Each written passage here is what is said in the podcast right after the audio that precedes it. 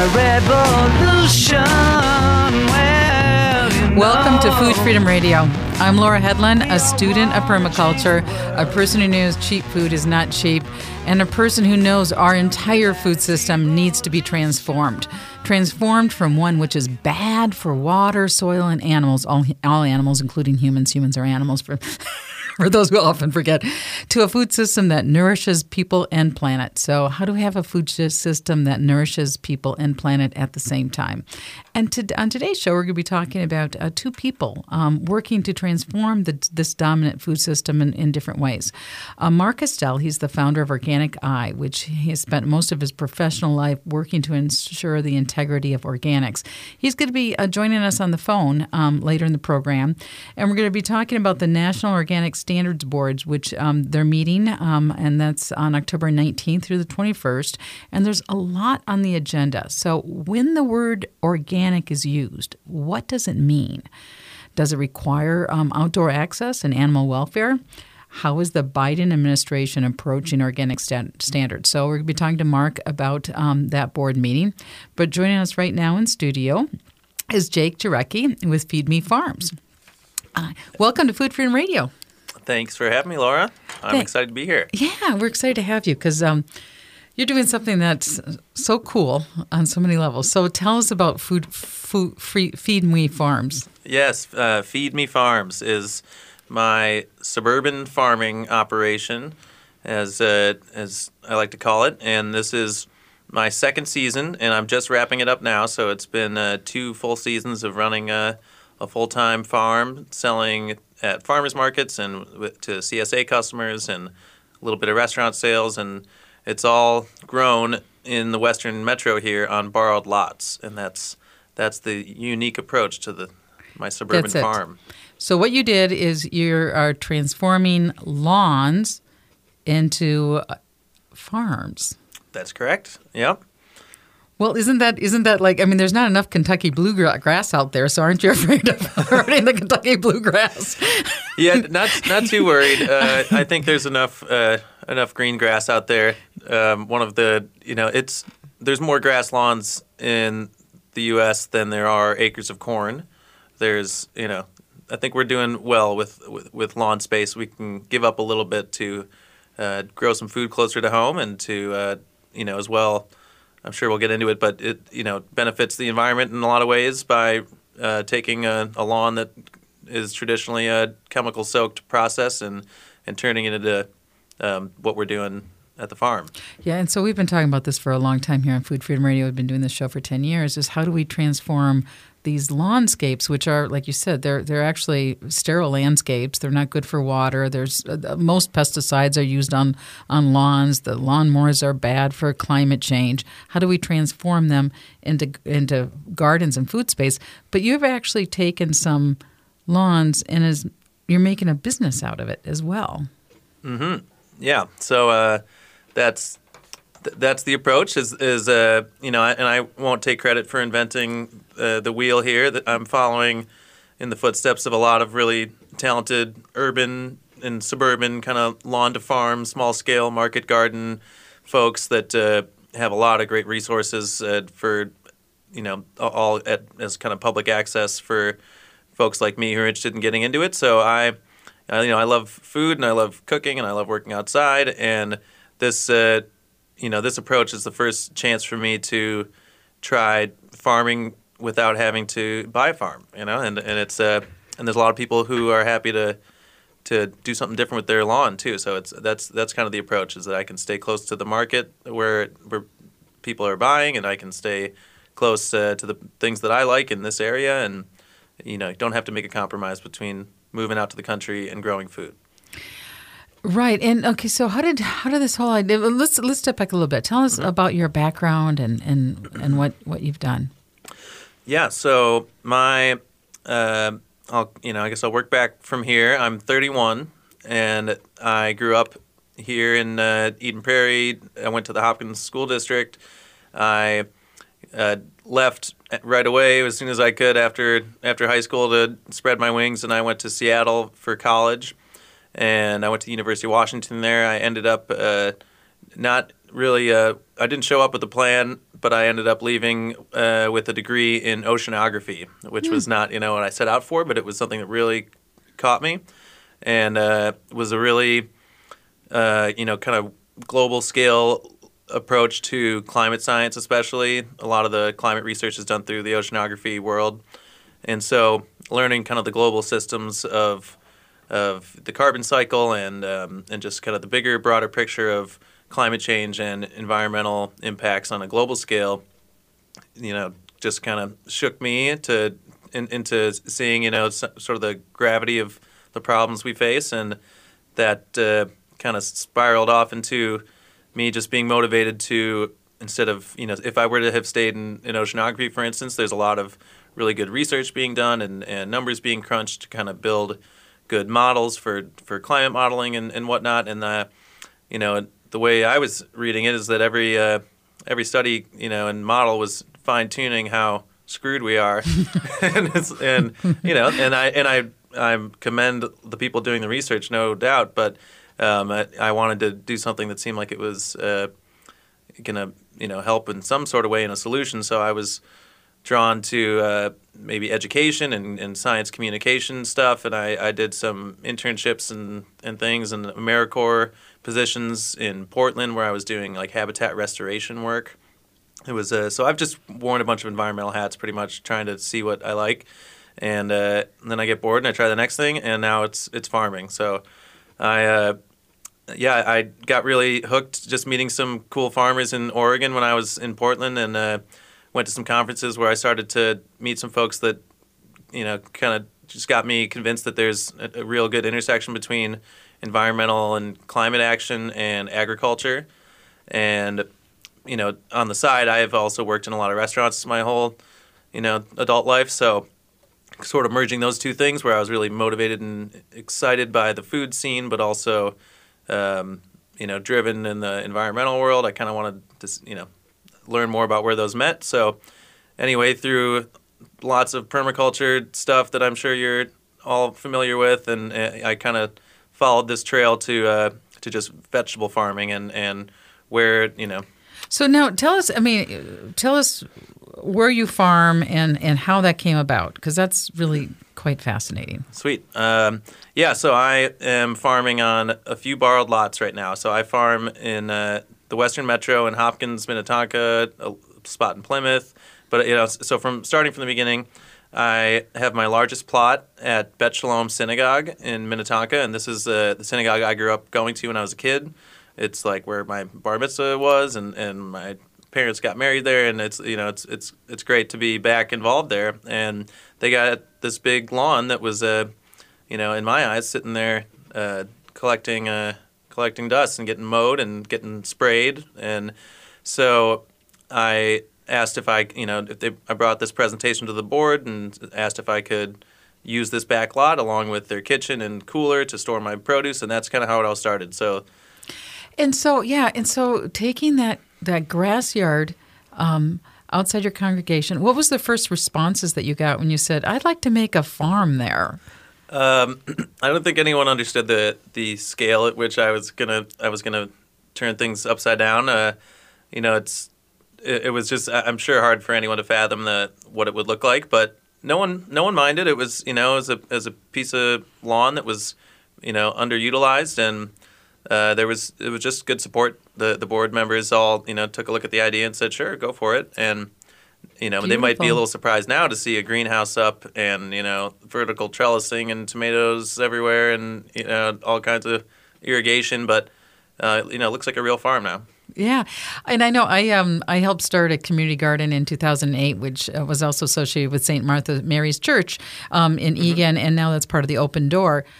That was a lot of work. It was a lot of work to take grass and make it um, produce vegetables. Yeah, for sure. So tell us about the, what was involved in that. The, uh, yeah, people may be surprised. Of, of flipping a lawn over to a farm plot is, um, you know, it, it, was it's definitely a years long process. It's you know I, you can get get rolling right away, but it's uh, you know I'm building back the soil that was you know it's pretty much like construction backfill a lot of it. So it's pretty gravelly and sandy. So so what I the first step that I did is uh, rent a sod cutter and peel all the sod off and roll it up and haul it out of the way. And then I posted it on Facebook and said, you know, come come get some sod, and it all f- disappeared real fast.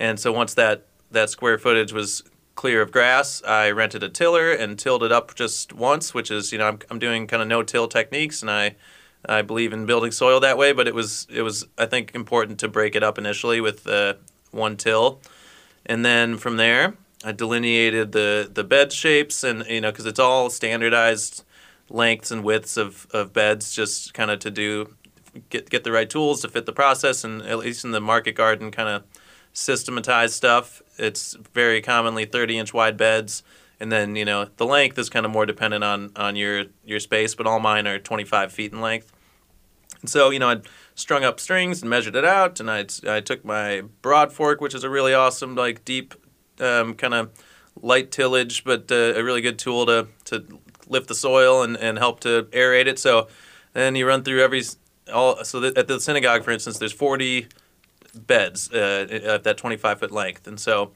you know I'd have to broad fork all of them, and then I got a huge truckload of compost delivered, and uh, got a couple friends to join, and we filled up wheelbarrow after wheelbarrow and put about a half yard of compost down on each of these beds, and that was the uh, that was the approach. So, so we're we're talking about transforming lawns into gardens. We're going to take a break. Um, with us is uh, um, uh, Jake Jarecki um, with Feed Me Farms, and we'll be back. You're listening to Food Freedom Radio on AM 950, the Progressive Voice of Minnesota.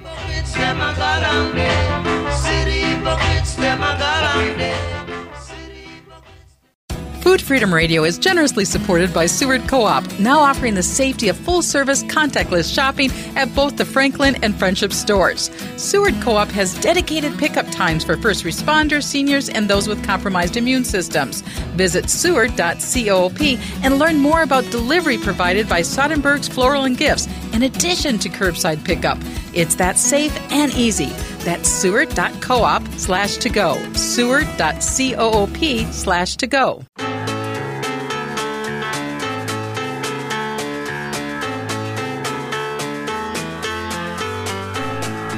Welcome back to Food Freedom Radio. Uh, I'm Laura Hedlund, and in studio with us is Jack uh, is Jake uh, Jarecki with Feed Me Farms. And when we went on break, you were talking about how you converted these um, this large land. So, uh, tell us again where the space is located, because people can visit this and what it looks like mm-hmm. when you mm-hmm. started and what it looks like now.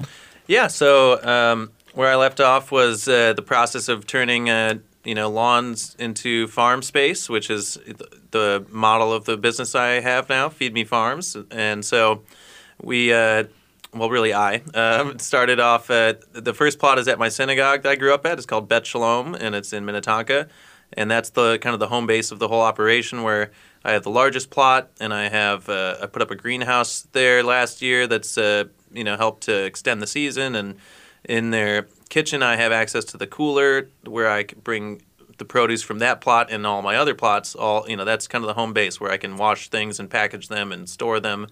Uh, and so, you know, from yeah, I guess really from the from grass to farm, it's uh, it, it, it, took some some elbow grease and some serious compost and uh, some soil amendments. Uh, you know, bringing in a lot of uh, organic fertilizers and um, you know trying to build the soil health and grow some food on it. And so that's this is two years now that it's been uh, in production, and I've grown thousands of pounds of food on this lot, and more than that on the other ones too. So where are your other lots now? So um, last year, starting off, I had two plots. It was the the one at the synagogue, the largest one, and then a, um, one about a quarter of that size in Hopkins at my friend's mom and dad's place. Hmm. And uh, that those were the two. And then now this year I've I've added on. So there's a, a church down the road from the synagogue called Bethlehem Lutheran Church on Minnetonka Boulevard, and they've offered me a great space of uh, about 20 garden beds there. So that's like the next largest site. And it's great too because it's not far from the synagogue, so I can kind of zip back and forth in my farm truck when I need. And then, uh, yeah, then there, so there's the one in Hopkins, the one in Minnetonka, the one the other one in Minnetonka, and then there's one in Plymouth that is a, a family residential spot that was a, a, little far away. So I am growing like just garlic there, and it's it's kind of a nice, um, kind of out of the out of the way um, low maintenance crop, and then I have a, another plot that I uh, kind of took over in St. Paul, where a friend had his urban farm going, and he um, packed it in and moved up north to do you know more country style living and and homesteading, and and uh, I've taken over one of his spots there just sort of at the end of the season. So next year it'll be up and running for in bigger production. And so you studied um, the oceans, and you knew what, what human and climate change is causing the problems to the ocean, and you knew about all the problems with pesticides in our land, and so you found something to do about it and lear- earn a living at the same time. Exactly. So you know the exact the approach is um, you know to be offering folks locally a, a, a a product that is organic practices. Um, still not certified, but it um, that's a, a couple years long process, especially when you're using other other people's land. So, but uh, all organic practices, and um, you know, I think a big motivation too is is anyone who's a, a customer gets a majority of their food from a few miles away instead of you know a large carbon footprint attached from shipping across the country or the world.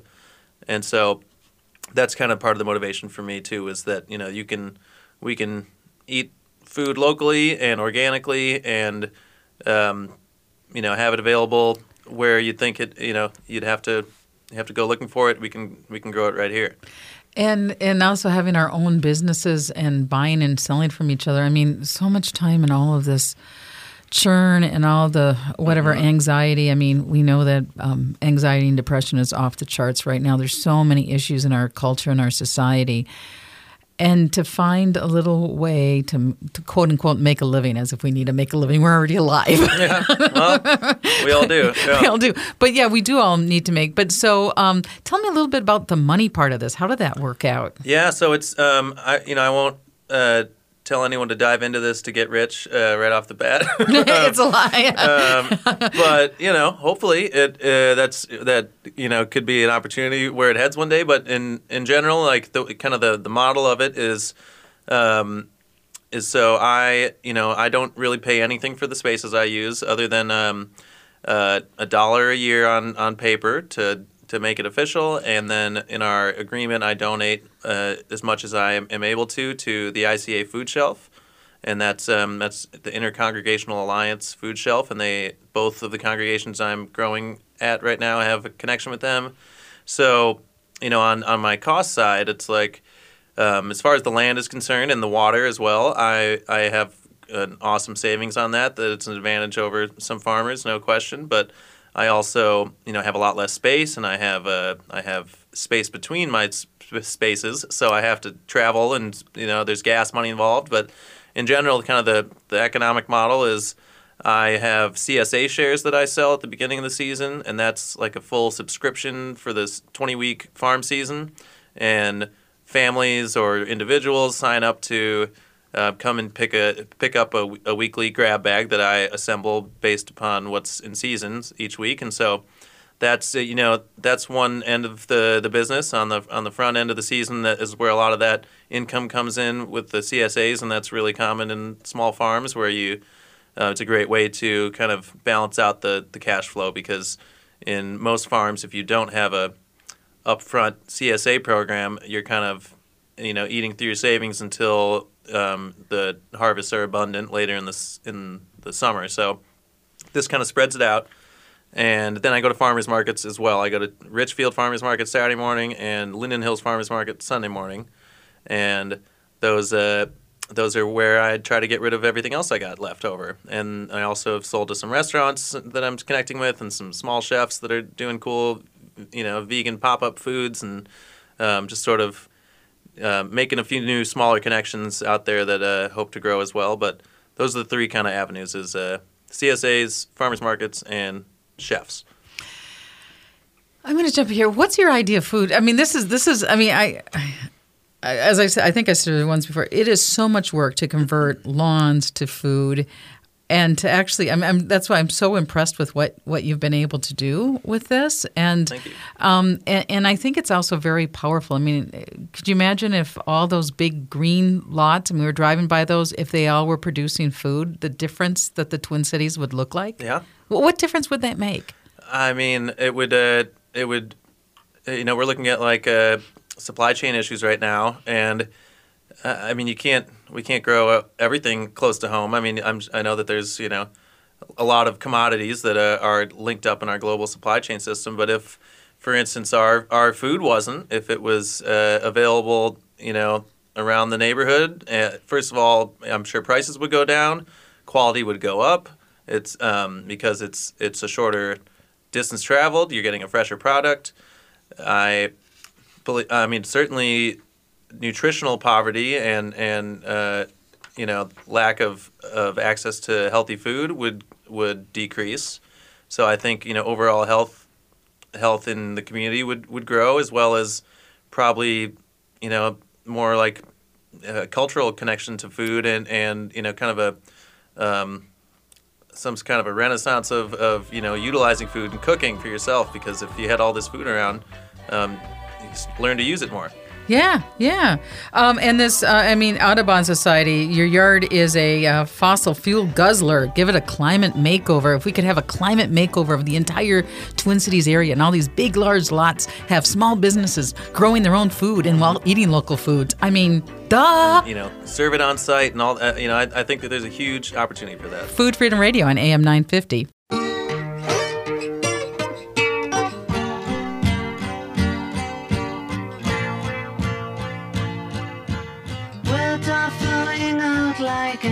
Rain into a paper cup.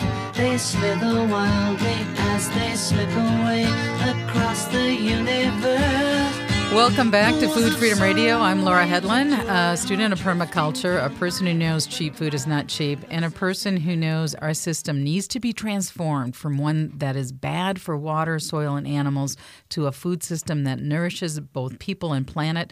Earlier, we were talking with Feed Me Farms, and right now, uh, we're going to be talking with uh, Mark Kastel. He is the founder of Organic Eye, um, and he spent most of his professional life um, ensuring the integrity of organics. Um, a big meeting coming up this week, um, the National Organic Standard Board. Um, welcome to Food Freedom Radio, Mark. Thank you very much. Thank you. So tell us a little bit about your background because you've had quite a background. You've been active in these issues for a long time.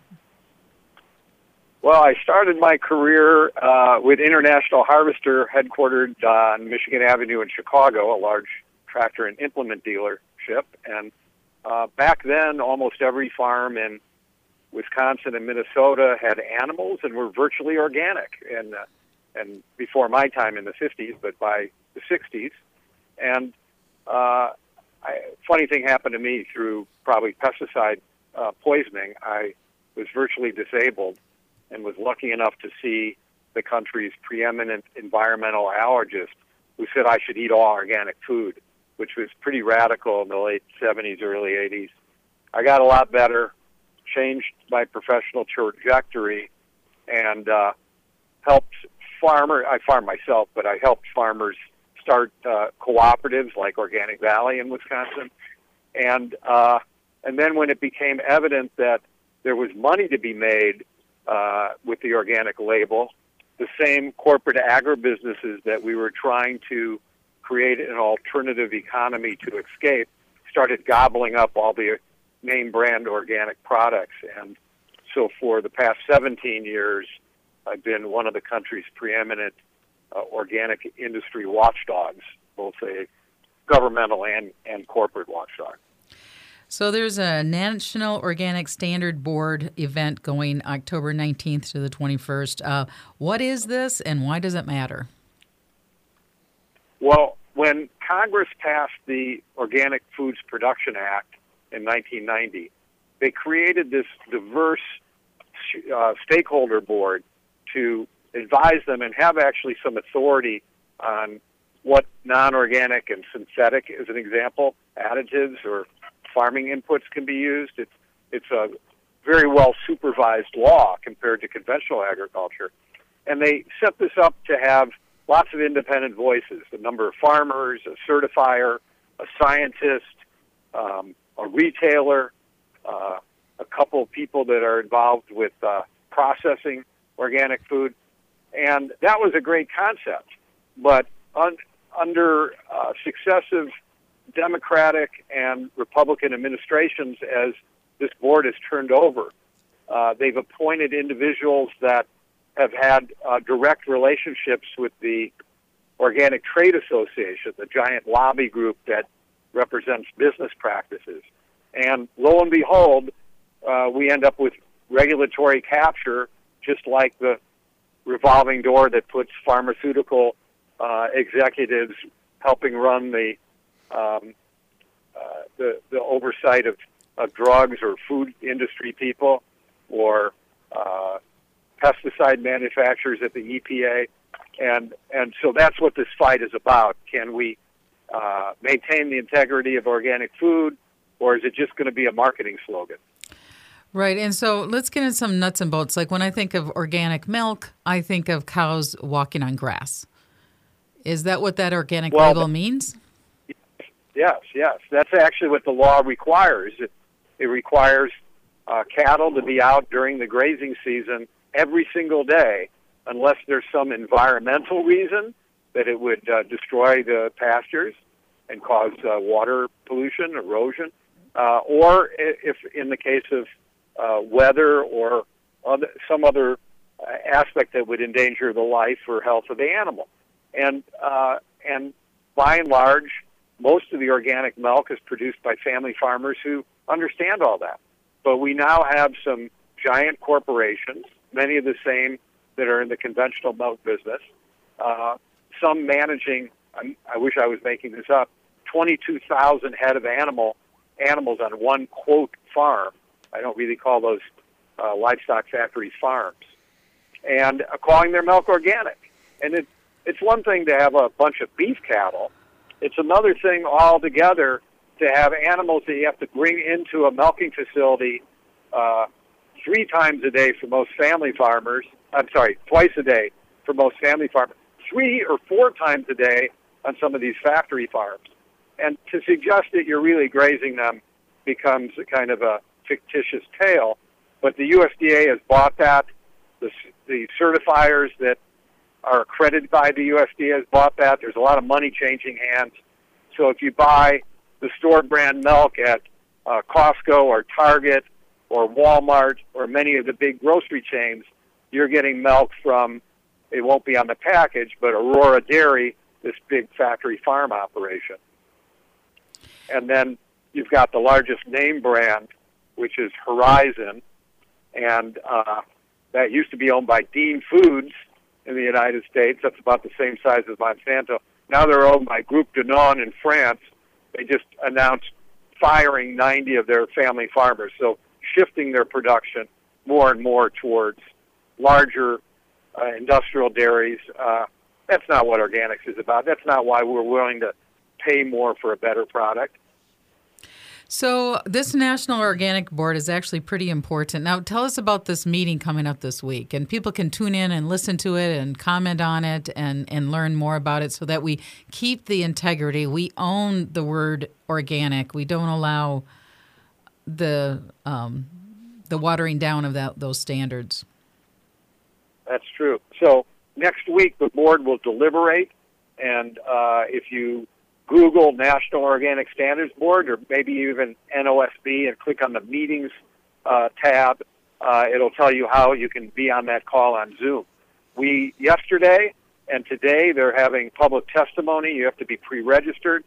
I spoke yesterday, and for about the uh, third or fourth time in the past 15 or more years, I was gavelled down. They would not let me reference conflicts of interest with the Organic Trade Association, with companies like Driscoll's Organics that partnered with the country's largest certifier, CCOF, to very stealthily uh, convince the USDA to allow hydroponics to be uh, advertised as organic. So that's fruits and vegetables grown without soil in sealed greenhouses under artificial lights in a uh, a fertilizer solution.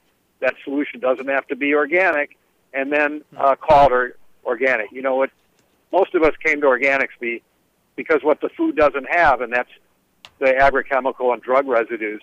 But probably just as important, maybe more important to my healing when I was so ill, was what organic food true organic food does have, and that's better nutrition, better flavor, lots of extra uh, antioxidants, compounds in milk like um, like omega three fatty acids profiles much healthier, or CLA, an amino acid that's uh, said to be protective, uh, and you know we could do all that in a sealed building with the cows inside or the plants inside, but it's just not organic.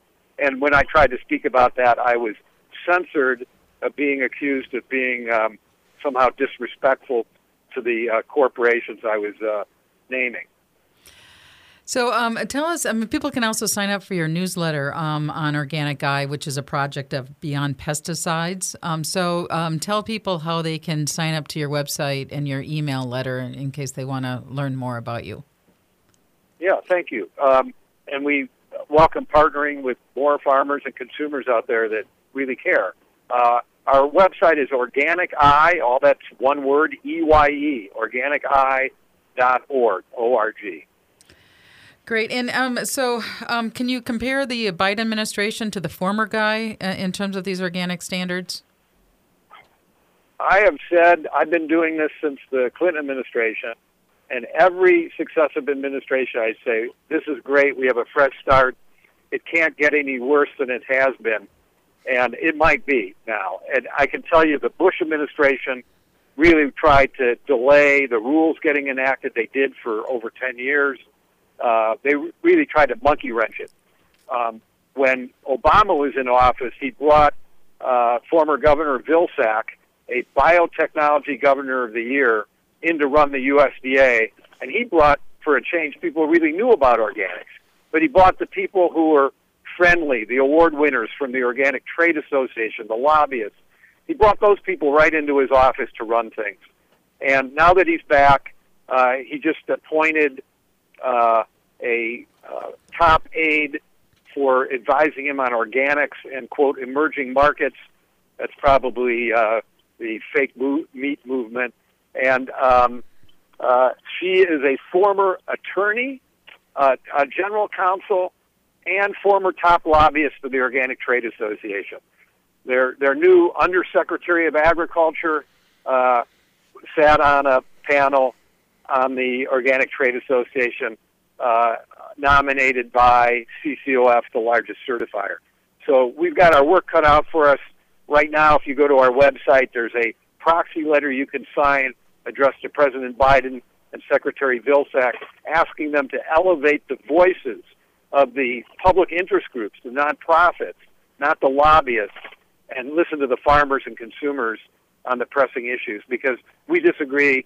Uh, where the rubber hits the road, uh, we're diametrically opposed to the OTA position.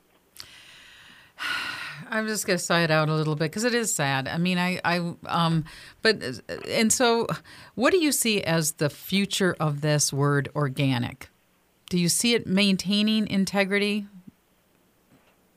Well, it, the problem is it's just the starting point. It should have been the Cliff Notes version for how we choose food. So buy organic food and, and buy local. Almost everything up in the Twin Cities, the farmers I know here in Wisconsin, I we're based in Washington, but I work for my farm on the west coast of Wisconsin.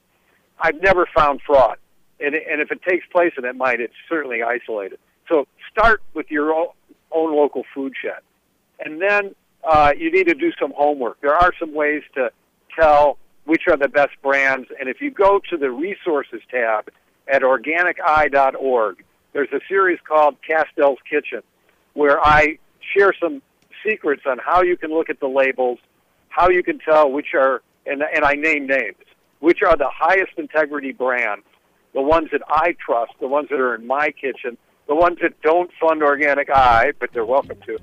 Um, uh, in other words, I, I'll share all the secrets I've uh, learned well, through the past three decades of being involved in organics. Wonderful. Well, thank you so much for your time, uh, Margaret Kastel, uh, Mark Kastel, um, founder of Organic Eye.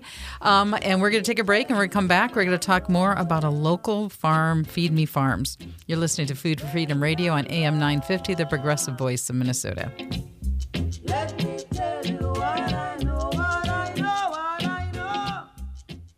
Food Freedom Radio is generously supported by Seward Co op, now offering the safety of full service, contactless shopping at both the Franklin and Friendship stores. Seward Co op has dedicated pickup times for first responders, seniors, and those with compromised immune systems.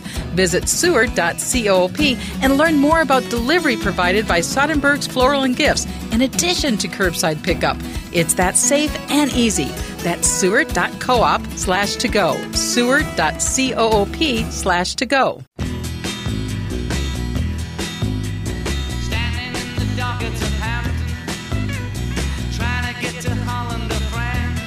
Welcome back to Food Freedom Radio. I'm Laura Hedlund, and that was a fun conversation with Mark Kastel uh, with uh, Organic Eye about the organic standards. And I, you know, I've heard this uh, uh, uh, right now. Still support that word organic. It's the best we have.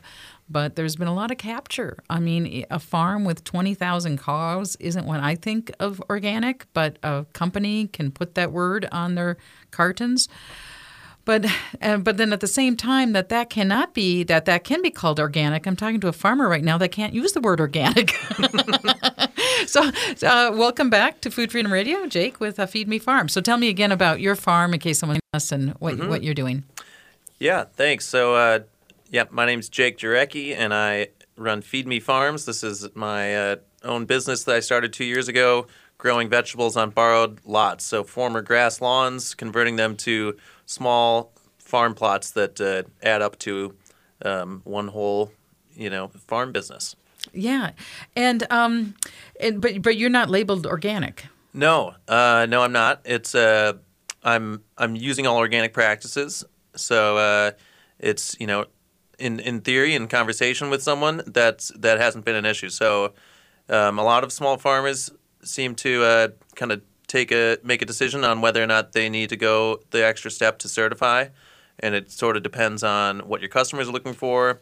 If uh, if you're small enough to kind of have the face to face with your customers, they they get the the the you know the understanding that you are not using any chemicals or in all organic practices, but going through the hoops of certifying can cost uh, can be cost prohibitive. Although there are cost share programs, but also you know in my instance, growing on borrowed lots, I can't certify because the spaces I am using were formerly lawns that had pesticides on them, and there's like a three year waiting period before you can um, before the last application of any pesticides on a certain space before you can go ahead and start applying to be certified organic. So, so tell us again in case people are doing where are these lots located and and how did they look before you started and what do they look like now yeah, uh, they're all located in the Western Metro, mo- more or less actually, and they're uh, they all looked like a big flat piece of grass, just like anyone else's lawn. And uh, you know, they're they're places I chose where there was um, community interest in letting me use the space, but also just uh, geographically good sun and access to water, that kind of stuff. But it's uh, you know, imagine some portion of a football field, you know, and and strip off the grass, till it up, and start to uh, delineate um, garden beds that are, um, you know, spaces with uh, walkways in between where I can tiptoe in between the all the crops. But on the lawn itself, it's you know, ninety percent vegetables growing where it was just a piece of grass. and how does it feel gardening what does that feel like It's great. it's grounding or Yeah, something yeah why is. it great why it's is it awesome. good Uh, it's um, you know, so uh, you know that's uh, kind of in a more like philosophical stance on that question. I uh, found myself really grateful that I started this and dove into this whole thing right when the pandemic started, and it was, you know, I was I was really hoping to make this a reality and try to start my own business and be a local uh, farmer doing something different. And so that, that's one thing is that it feels good to be, you know, working for myself. I, I I'm happy to be in that position, but also, you know, working outside every day is fantastic. And there, it just sort of was this juxtaposition at the beginning of the pandemic where uh, everyone was inside and couldn't go to their offices and was working in their apartments and stuff, and and I was outside doing something brand new and taking on you know a project that was uh, invigorating in and you know as opposed to a lot of people I know were kind of feeling the the drain of, of you know their career job sort of uh, getting stale at home And you drive around the cities and you just see these uh, parts where they have these big green grasses and, and it's and we're putting this we're putting um, chemicals on these little pots of green grass and what if that was gardens and market gardens and what difference could that make in our communities and what difference could it make? Uh, I think it could make a huge difference. Uh, there's, you know, from anywhere from environmental impact. You know, any any customer of a of a small local farm is receiving their food uh, with a, you know, a few miles of, of gas transportation only instead of, you know, different disparate pieces of the puzzle all getting shipped from different parts of the country or the world. Uh, so environmentally, a big improvement on, on everyone's conscience and on their, their own impact.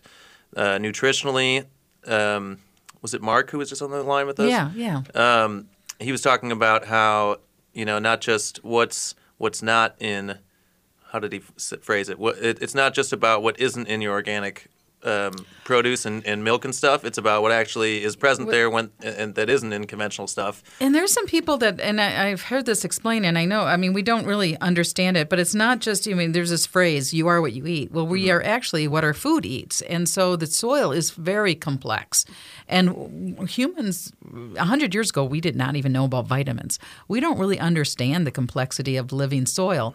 So actually having food from living soil might make huge differences to our bodies. Uh, I've heard that uh, you know your best one of the best tools out there to, to you know determine the the how nutrient dense and and uh, you know healthy a, a vegetable is is your tongue. And that like the flavor things that taste good to us are good for us. And that's you know you're you're getting these kind of micro um, nutrient and flavor profiles in in um, organic agriculture and heirloom varieties that um, taste really good to you, and that's because it's full of you know antioxidants and micronutrients that are actually really good for you. So Right.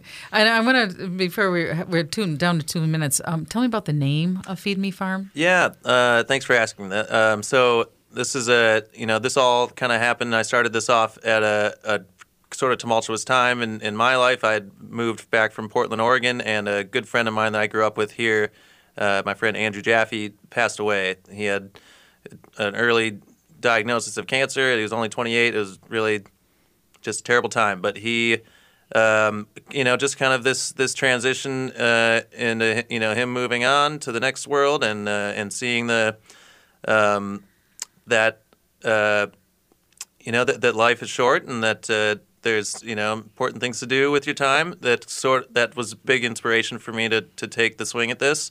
And the name Feed Me Farms is uh, in in honor of his nickname that Feed Me that was given to him uh, when we were kids because he was uh, always snacking. And, and so yeah, I, I, needed a name for a farm. I needed a um, a good way to to continue his legacy, and uh, so that's what just came to me as, as a really had a good ring to it, and uh, and so that's how I chose the name Feed Me Farms. Okay, let's let's say your website again and anything else. So, what do you see as the future?